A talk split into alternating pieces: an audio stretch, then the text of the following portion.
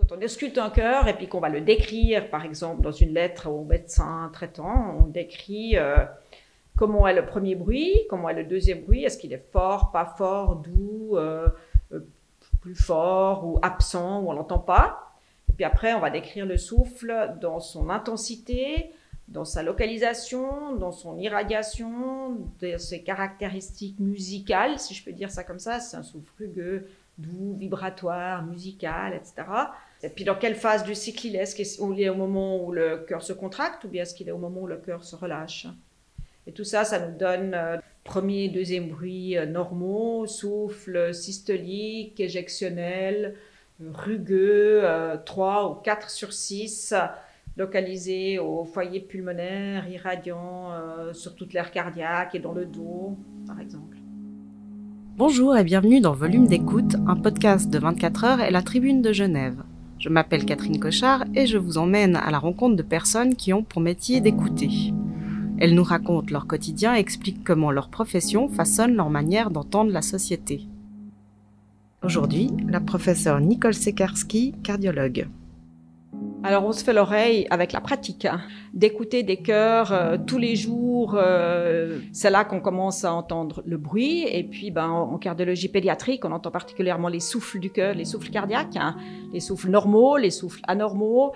Il y a des souffles qui sont très musicaux, très vibratoires. C'est un peu comme, comme si on tirait une corde de violoncelle. Hein. C'est, boum, psh, boum, psh, boum, psh. Il y a des bruits de cœur ou des souffles qui sont très rugueux, boum, boum, qui sont vraiment dus à des anomalies du cœur, quoi. hein.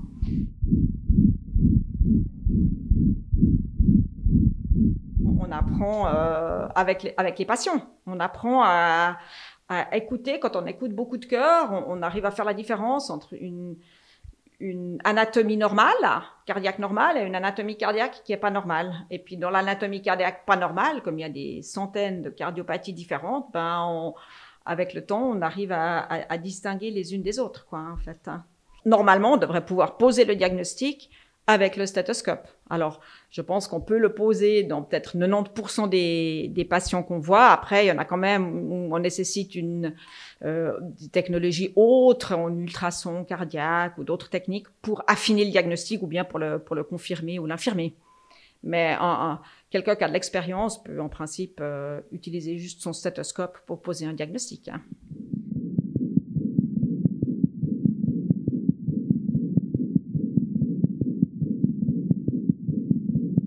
Euh, je pense les premiers battements de cœur que j'ai entendus, c'était euh, j'avais un, un stéthoscope euh, à, la maison et puis j'écoutais ma sœur comme ça. Alors je sais pas, je pense que j'avais euh, 10-12 ans, quelque chose dans ce style-là, quoi. hein. J'essayais d'entendre ce que ça faisait un cœur, comment, comment, comment était le son du cœur. hein. Ça me paraissait particulier parce que j'entendais, j'entendais boum, boum, boum, boum. Et puis, euh, et puis c'est la première fois que j'entendais ça, donc euh, euh, ça m'a toujours fasciné, quoi, hein, depuis ce moment-là, quoi. hein. J'ai un peu baigné dans le milieu médical parce que mon père, mon grand-père, mes tantes, enfin, il y avait beaucoup de personnes dans ma famille qui sont pharmaciens. On avait une pharmacie à la maison, donc j'ai beaucoup travaillé là. Ça m'a toujours fasciné le côté, enfin, j'ai toujours été attirée par ce côté, euh, aider les personnes qui sont malades, euh, discuter avec eux. Mon, mon, mon père discutait beaucoup avec ses, avec ses, ses, ses, clients. Euh, et, ça, ça m'a toujours, euh, ça m'a toujours attiré. Et puis vers l'âge de 13-14 ans, ma sœur est, est- tombée malade. Elle, rien de grave, elle avait une appendicite. Et puis il y avait une, une femme médecin qui est venue à la maison. C'était encore à l'époque où on faisait des visites à domicile. Et puis j'étais complètement fascinée. Puis c'est là que ça m'a fait le déclic. J'ai dit mais ça c'est ce que j'aimerais faire quoi. Donc euh, j'ai fait mes études de médecine. Après je suis partie longtemps aux États-Unis où j'ai fait ma formation de pédiatrie. Et c'est lors de ma formation de pédiatrie que été particulièrement attirée par la cardiologie.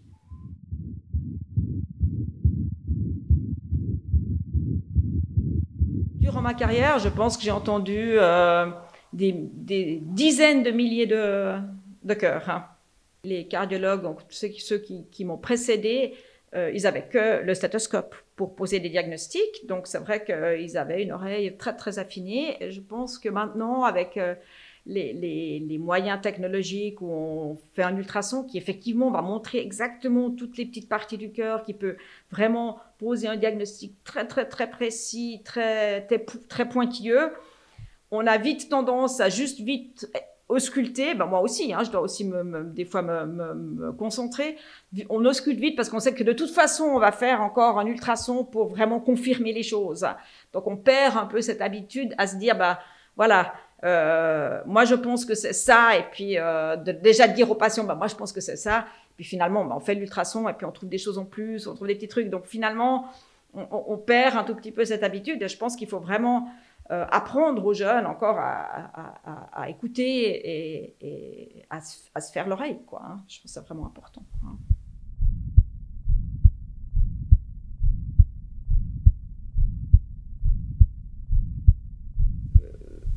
j'entends des choses que peut-être les autres, ils n'entendent pas. La nuit, j'entends, j'ai petit bruit, je, l'entends, quoi. Hein. Donc, euh, ça, forme quand même, ça, ça rend l'oreille beaucoup plus attentive à, beaucoup de choses, quoi, hein, quand on écoute le cœur toute la journée, quoi. Hein. Bon, bah, j'aime particulièrement le violoncelle, par exemple, comme, comme instrument, parce qu'effectivement, ça me, ça me rappelle beaucoup de ce, que j'écoute tous les jours. Je, je, joue du piano, mais le piano n'est pas du tout, c'est pas tellement ce qu'on entend quand on écoute le, le cœur, quoi. On entend plutôt quand même des, on entend plutôt des, violons, des violoncelles, des choses, d'instruments de, de, ce type-là. Hein. Certaines malformations, ça ressemble à une mélodie XY, quoi, ou toujours la même mélodie. Oui, ça c'est juste. Hein.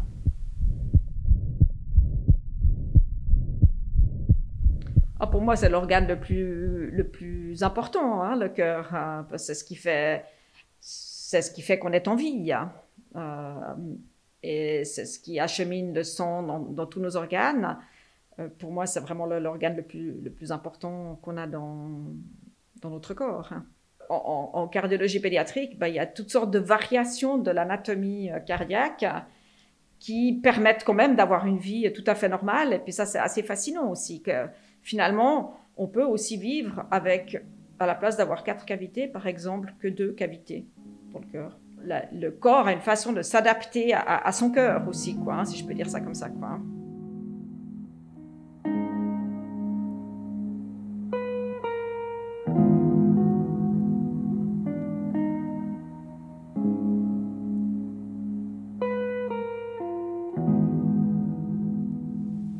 Alors les plus beaux battements de cœur, c'est généralement quand euh, j'ai entendu un cœur qui allait vraiment pas bien et puis qu'on l'a réparé, et puis que je l'entends après, et puis qu'il va tout bien. Euh, après une transplantation cardiaque, quand le cœur se remet à battre, et puis qu'on l'entend battre, ça c'est magnifique. Hein.